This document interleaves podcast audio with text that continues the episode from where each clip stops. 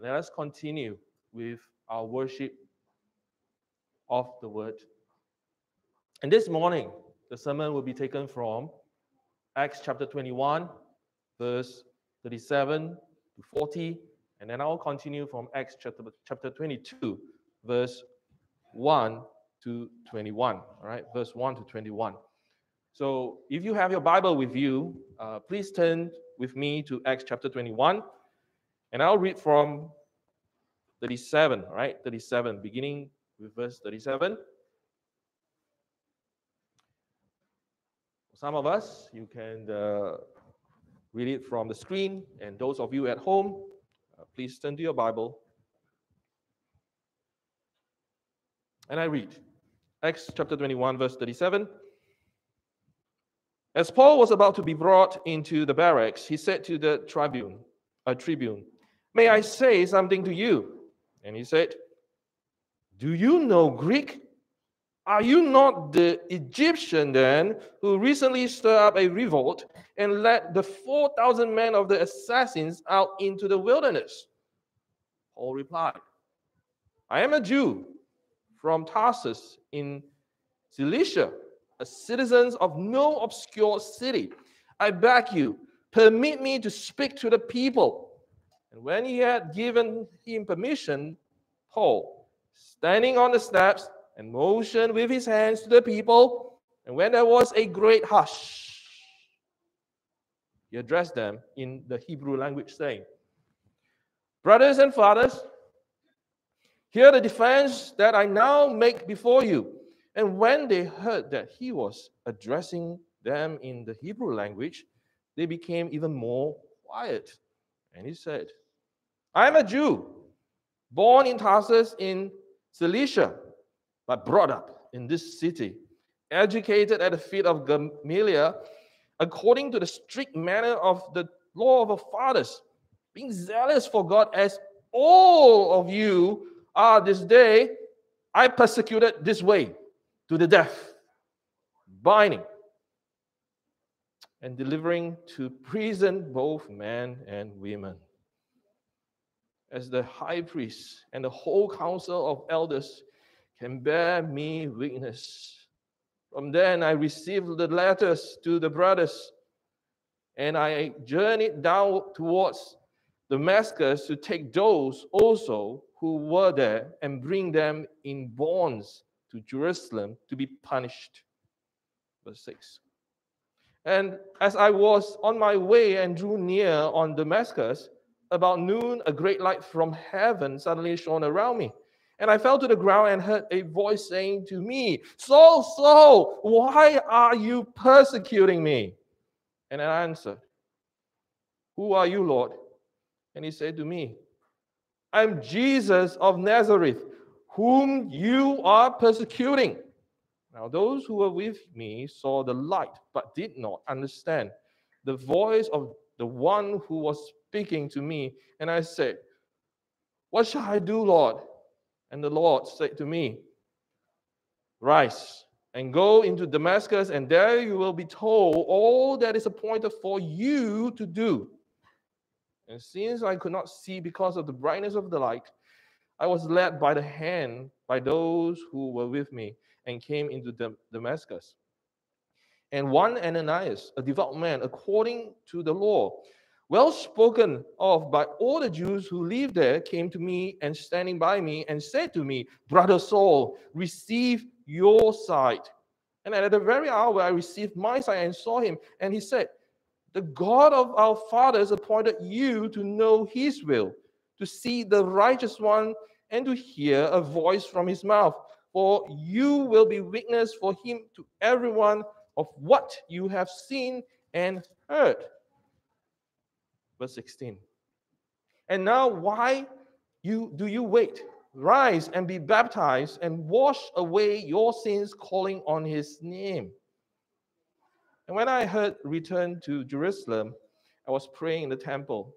I fell into a trance and saw him saying to me, Make haste and get out of Jerusalem quickly, because they will not accept your testimony about me. And I said, Lord, they themselves know that in one synagogue after another I imprisoned and beat those who believed in you.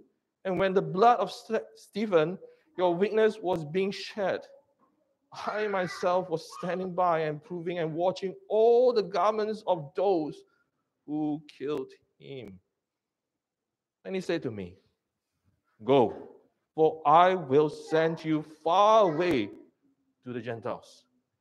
This is the word of God. Let's pray to prepare our hearts to receive the preached word. Oh, dear Lord, thank you for your graciousness. Thank you for your love for us that you will speak to us with your word.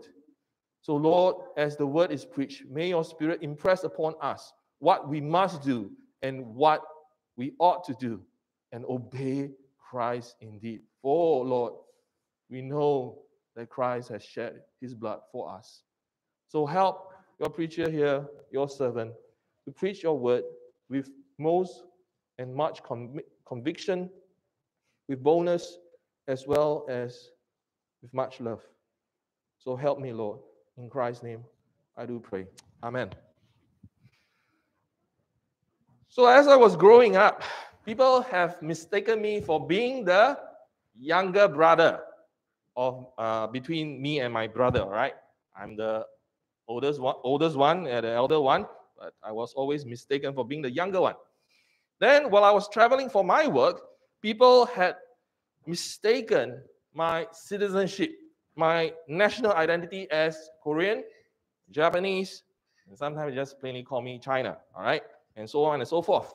Now, initially, I took umbrage at them, mistaking my identity. How dare you, huh? Ah, yeah, I'm a Singaporean, uh, you don't know, huh? And you know very well, only when you go abroad and you see another Singaporean, then suddenly you see his dressing, uh, you say, aga, aga, is there already. Then after that, he opened his mouth, he said, wow, Chun, man, this one, double confirm, double chop. He is a Singaporean. And you all know that. And identity is very core to us, national identity, who we are, where we came from. And we have honest with ourselves. There's something close to our hearts about identifying where or who we belong to. There's something close about our identity that matters to us right in our core. And it matters a great deal, even to some in the world right now today. In some parts of the world, citizenship, national identity is a matter of life and death. You don't have to go very far, just search up the internet, right? You know that some people live and die because of their national identity.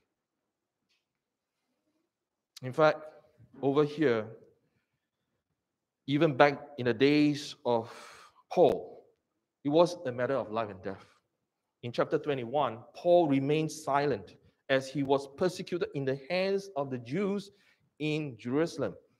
This was the third time in Jerusalem since his, his conversion, like some 23 years ago. Now, this was recorded three times, all right? There might be more. I'm not very sure at this point, but in recorded in the Bible, it's three times. As he grew in spiritual maturity through the leading of the Holy Spirit, he learned to be silent and pray when he needs, or when he needs to, and when he faces adversity, especially during this time.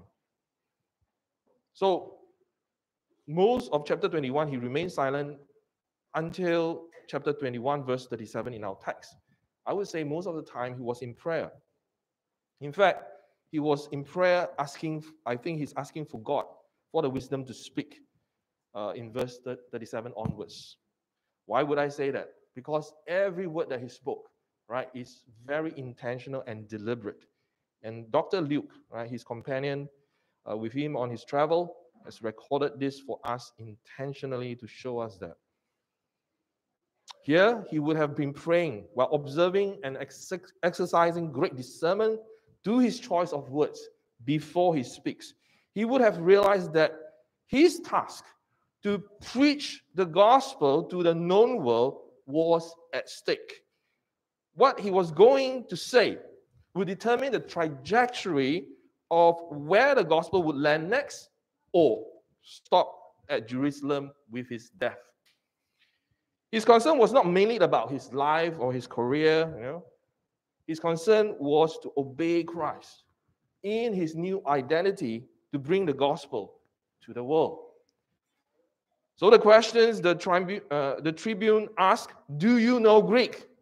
Are you not the Egyptian in the, cha- in the chapter uh, in chapter 21 verses 37 and 38 are basically questions of the identity of Paul. Up to this point, Paul would have discerned that the Jewish mob and the Roman army officer, also known as the tribune, were totally confused.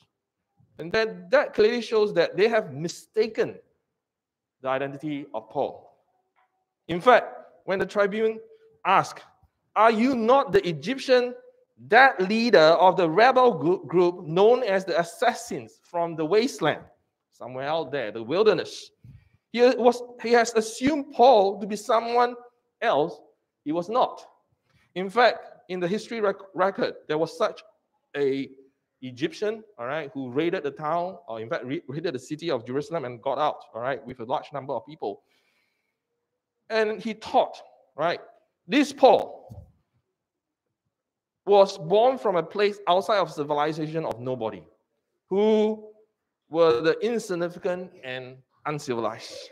They thumbs down him as an uncivilized, lowly person, a barbarian, or, uh, and an unwanted terrorist, terrorist leader uh, known to our days, right? We'll call him a terrorist. And yet, we may all ask, wasn't Paul a Pharisee?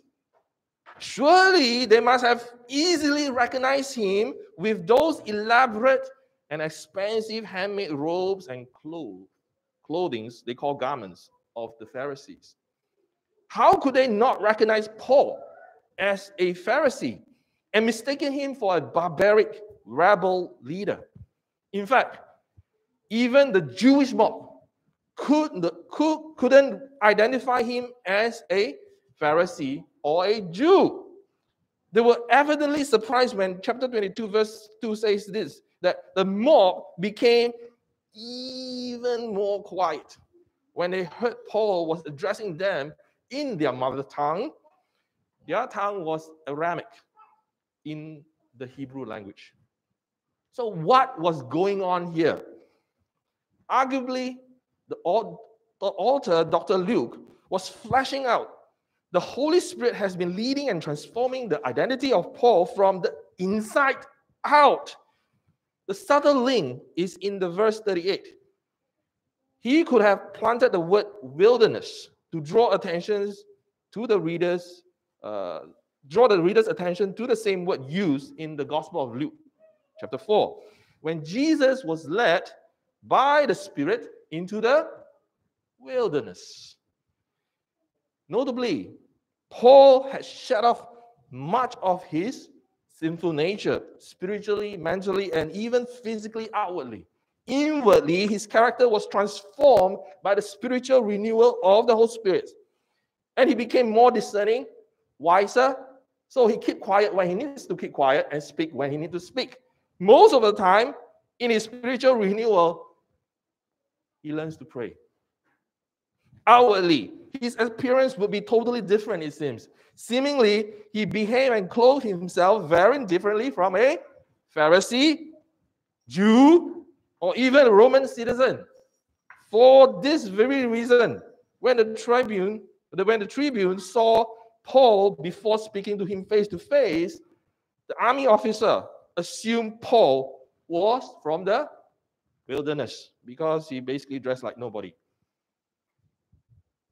from 22, verse 1. Verse, uh, chapter 22, verse 1. Paul began his speech by stating that he was going to speak his defense. Now, what was he defending? He was defending his identity from being mistaken by others or defending his identity from others defining who he was. In other words, he was telling them, respectfully, I am telling you, you have mistaken my identity. So let me tell you who I am, and then you will understand why I do what I do. The main point of his speech is he had a new identity in Christ, and so he must obey Christ. And that's the big idea of the sermon. The believer in a new identity obeys Christ. And Paul defended his new identity as a Christian from three perspectives the world, the Savior, and the church. Now, Paul began his defense of his new identity from the perspective of the world. Specifically, his old identity in the world in chapter 22, verse 3 through, or verses 3 through 5. He first stated his identity from his race, place of upbringing, and education. His race was a true blue Hebrew, a Jew by birth. He was born and raised in the city, right? In fact, he was born in, in the city of Tarsus in uh, Cilicia and then brought up in the city of Jerusalem, right? It was a significant and very prob- prob- uh, prominent city back then. It was the first city of Cilicia and one of the great university cities of the Roman world back then. As such, Paul received the best of the best education in the circles of Pharisees. His teacher and mentor was then the renowned Gamaliel. He was well known and respected by the elder in, or the elders in the Jewish community. He was the authority, the expert of the Old Testament scripture, and especially the laws of the Pharisees.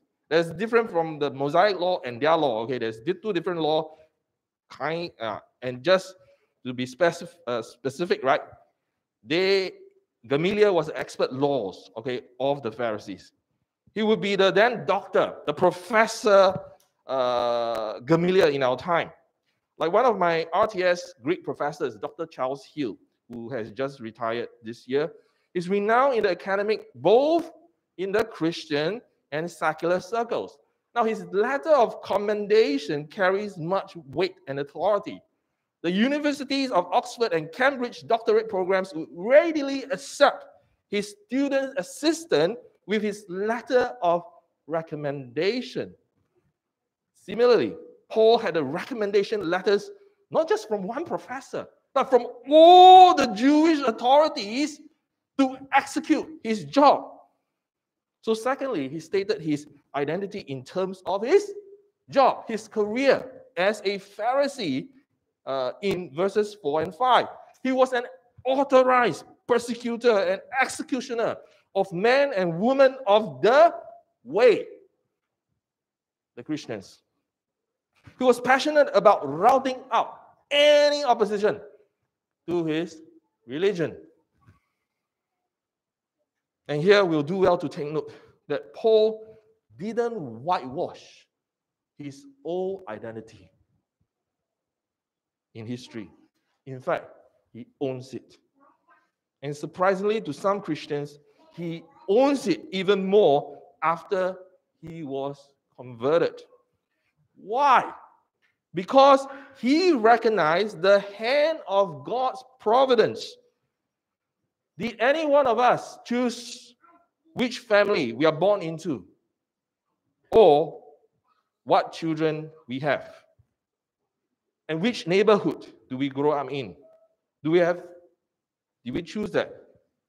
Now that's God's providence, bringing us into this world in a particular family with a particular upbringing and a particular neighborhood so that we would eventually recognize that we need Jesus to save us. Not to mention, God knows you best. God knows me best. He knows the family that we need to bring us back to God's own family. Whether our families, parents, are by blooded or fostered, Christian or non Christians, we ought to be thankful that God has given us a family to grow up in.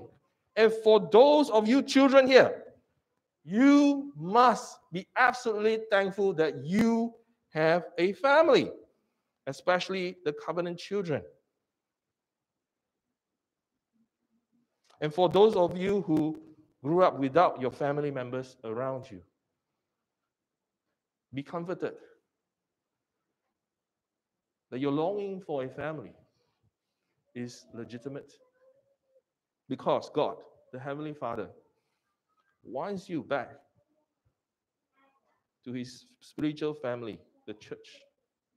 And like any family, the church is an imperfect expression of what is to come.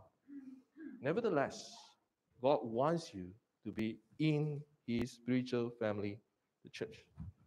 So, brothers and sisters, own your birth, own your family, your siblings, your brothers and sisters. I know sometimes you all can say it's annoying, huh? right?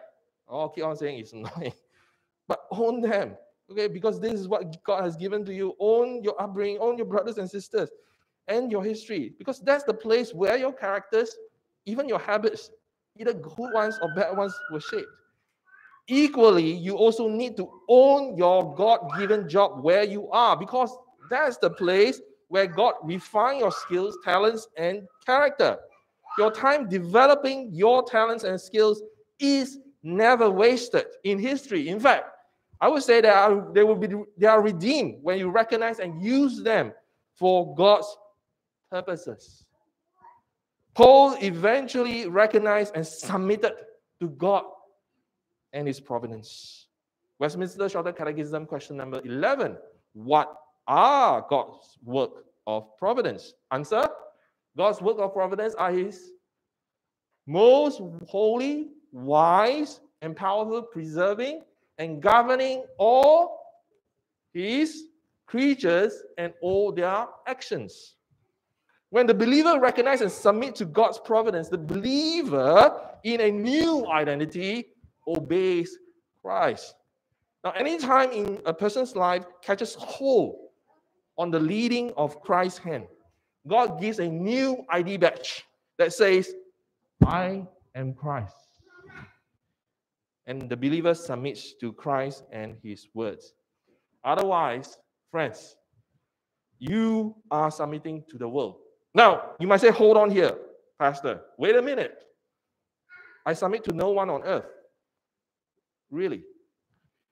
Haven't you heard from the social media that now everyone must submit to the idea that a person's identity is based on one's sexual preference of the LGBTQ?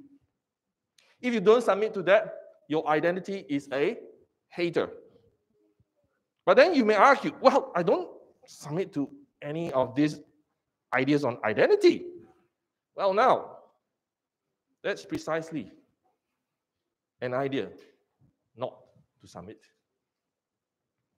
Or are you submitting to those who have taught you not to submit? Or do you even think that we are all born not to submit? Now, either way, you will agree with God saying our primary sin is rebellion, not submitting to Him. God has this to say who uh, about who we submit our identities to. 1 John chapter 3, verse 9 to 10.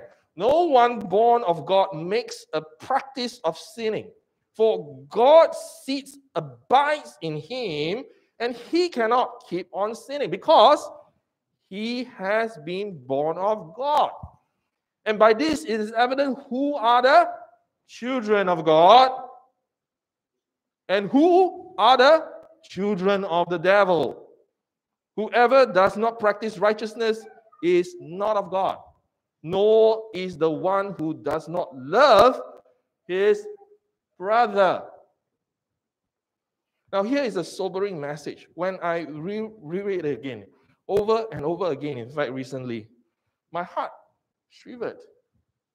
My heart shivered for those whose identity and outward behavior is of the world only.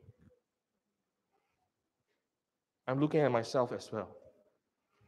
your identity is bound is bound to either born again into God's family, loving your church brethren, or you remain as the children of the devil. Consequently, you either submit to God or you submit to the devil. From the word of God here, there's no middle ground. Then, how does Paul explain that carrying out the appointed task of preaching the gospel does not mean surrendering his history or his Christian identity?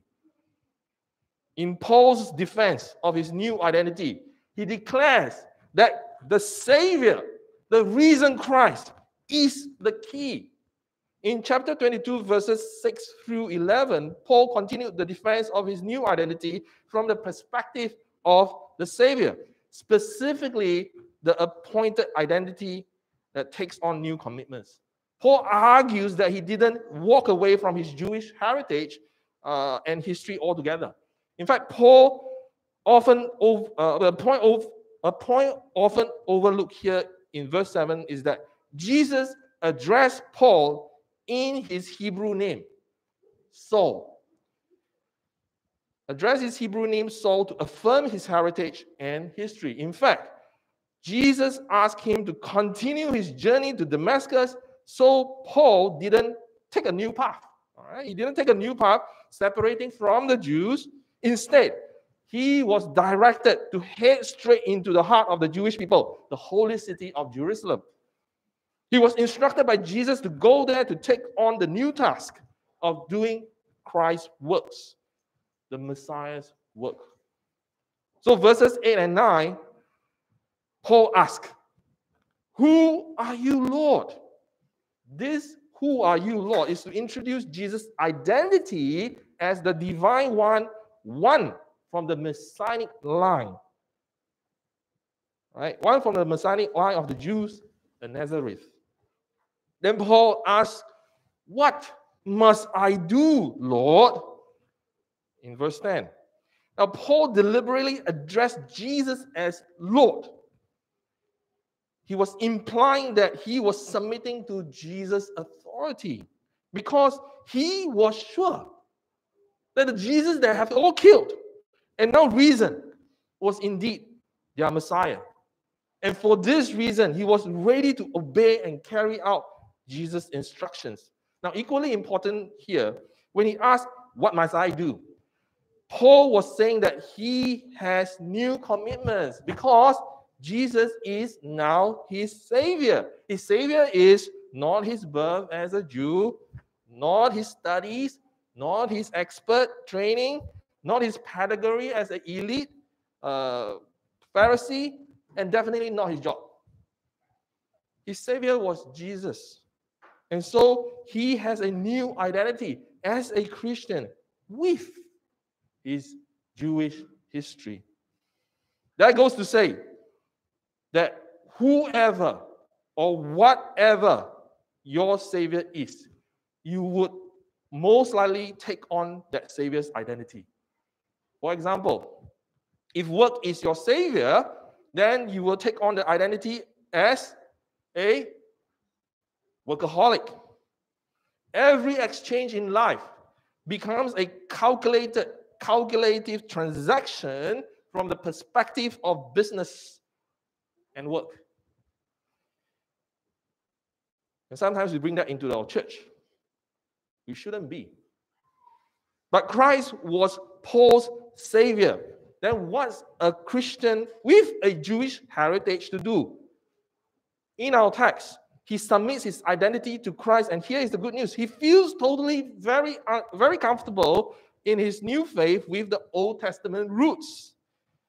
And at the same time, he would have felt at home in the ethnically diverse body of Christ in the world of the Jews, the Gentiles, the Greeks, and the Romans.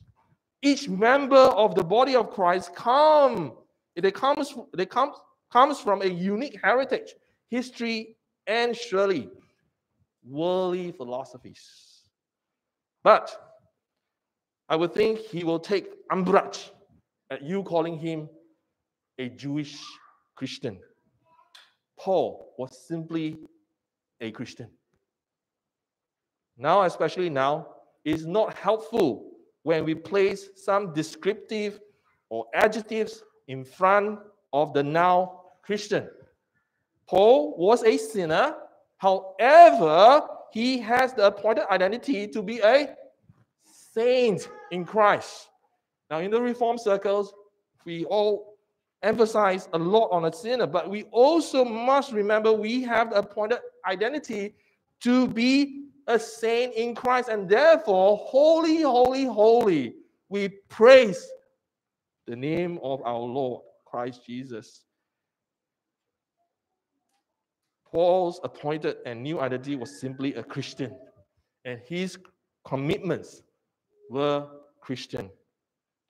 We wouldn't call Paul a Jewish Christian. So, likewise, we don't identify someone as a gay Christian. Misunderstandings about their commitments will be called into question when we identify someone as a gay Christian. That is, also, eh, that is as opposed to a Christian who is repenting for the sin of same sex attraction. And when misunderstanding and opposition do arise, do we have answers to clear the air? More importantly, will we be able to answer winsomely, speaking the truth in love? Now, to help our church to answer some biblical and theological questions on human sexuality and identity with our Christian commitments, I will soon have an approved version of the committee study report on human sexuality from the Presbyterian Church in America. The 48th General Meeting Assembly, attended by thousands of teaching elders, ruling elders representing thousands of churches of the denomination, was held over the last few days.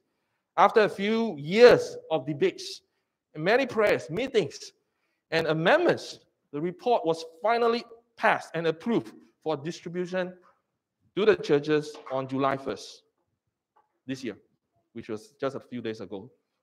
Once our elders have read it and approved it in our session, I hope we could have a webinar to teach that shortly. In fact, the Holy Spirit guiding Paul has left us his report on such matters in the Bible clearly. In verse 11, Paul drops the mic. He pointed, he pointedly said that it was Jesus who chose and appointed his new identity and instructed him in his new commitments. Now, that was very different and opposite from the Jewish idea of the Messiah. They, they, they thought their Messiah was to do what they wanted him to do. The Jewish idea of the Messiah was to serve their political, social, and economic identities, be their political voice, be their social reformist freedom fighter, be their wealth and health genie. I wish and you fulfill, dear Jesus, or you are not my savior. The kind of Messiah to serve their worldly commitments. Brothers and sisters, are our Christ our genie, or are our Christ our Savior from our worldly commitments? Not that all of them are bad, but some of them surely distracts us. The answer is in your commitments and your prayers. But Paul was saying that the Messiah, Christ Jesus, is radically different. Christ Jesus is the one who would give them an appointed identity with new commitments. Likewise, the, the believer don't choose his or her identity is appointed by Christ Jesus. And in the passage itself, appointed, that word has been used multiple times, all right, in the Greek to press in this point. A Christian identity is appointed, and surely you will take on new commitments to serve Christ in his spiritual body, the church. Now, why the church firstly? Because a Christian new identity is first spiritual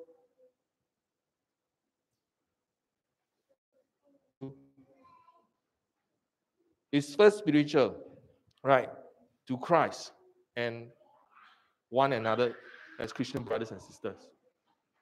Now that's then it's not surprising that Paul continued the defense of his new identity from the perspective of the church. From verses 12 through 16, specifically, the spiritual new identity with baptism.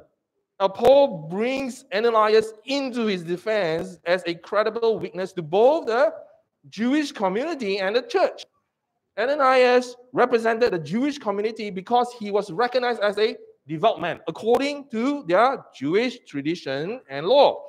And Paul especially mentioned in verse 12 that Ananias was well spoken by all the Jews who lived there. This is to emphasize that Ananias was credible witness to the Jews, and at the same time, Ananias was a credible witness to the Christians, representing the church, because he had the authority to baptize Paul in verse 16. Now, Paul was pointing out that Ananias was a perfect example of a Christian with a Jewish heritage and upbringing. It was absolutely possible to be a Jew as a Christian. There was no contradiction. And here in chapter 22, verse 14, it begins with The God of our fathers appointed you. Here breathes life to the Jewish faith and then continues with to see the righteous one and to hear a voice from his mouth, which points to Jesus as the righteous one that Paul met. Paul carefully and brilliantly retold what Ananias said to him to bring together the faith of the Jewish fathers and the Christian faith of the apostles and the disciples. But the point Paul was making is this his new identity was not self made, and he's not a self professed Christian. His new identity as a Christian was a God appointed and church professed. In other words, the church authority has to exercise the appointed role and has the church authority has the appointed has the ex, has to exercise the appointed role to say who to include and exclude in their community. And for this reason, Ananias was exercising the church authority in his appointed role to instruct Paul to be baptized. Jesus had clearly told Ananias to include Paul in the church of Jerusalem. Paul and Paul obeyed, and he was baptized as an act of his confession of faith in Christ. In fact, both the church authority and community would no doubt, would not doubt his faith as a Christian. When Paul showed that he was consistent with both his speech, his outward behavior, even to his dressing. I'm not saying that all of us dress differently here. Okay, I'm, I'm just saying that he's different. Okay, he showed that he's different, and that demonstrates the continuation of the faith of the Jewish fathers. Um, no, in fact, the Christian faith emphasis, emphasize the emphasis of a spiritual new identity with uh, baptism demonstrate the continuation of the faith of the Jewish fathers uh, doing circumcision in Colossians chapter 2. So Paul was a Christian faithful to the God of the Old Testament of Abraham's faith. And for this reason, Paul was at ease defending his new identity as a Christian from the three perspectives of the world, of the Savior, and the church. And from the three perspectives of Paul's new identity in Christ, there are, th- there are three ways a believer obeys Christ that will flesh out in the sermon here. The believer obeys as in submission to Christ, carries out the instructions of Christ, and so behaves like a Christian. And concluding here, however, Paul's concluding statement of his defense to the Jews will be most surprising and even moving to the Jews from verse verses 17 through 21. In his narration, Paul turned the table around to the fact that what the Jews were doing to him was exactly what he was doing as he persecuted the Christians, especially Stephen. Para- paraphrasing and summarizing what Paul was saying to the Jews is this. All right, I'm trying to imitate him and paraphrase. Look at me. You have mistaken my identity. You have mistaken your identity. Who are you? You're staring at the mirror of yourself. I was you. I'm guilty. I regretted persecuting and killing Stephen, your brother. I am as Jewish as you are, and I know your pain. But please, please don't suffer the same regret, the same guilt by persecuting me right now. Especially when Christ has appointed you, when Christ has appointed you a new identity in Jesus. I repented of my sin against my God, our God, my Jesus, and baptized into my Lord Jesus Christ with a new identity. And so I must obey his words. And Jesus said to me, Go, for I will send you far away to the Gentiles. Brothers and sisters, hear my appeal, not just a defense. Because God wants you back to his spiritual family. This is the preached of God.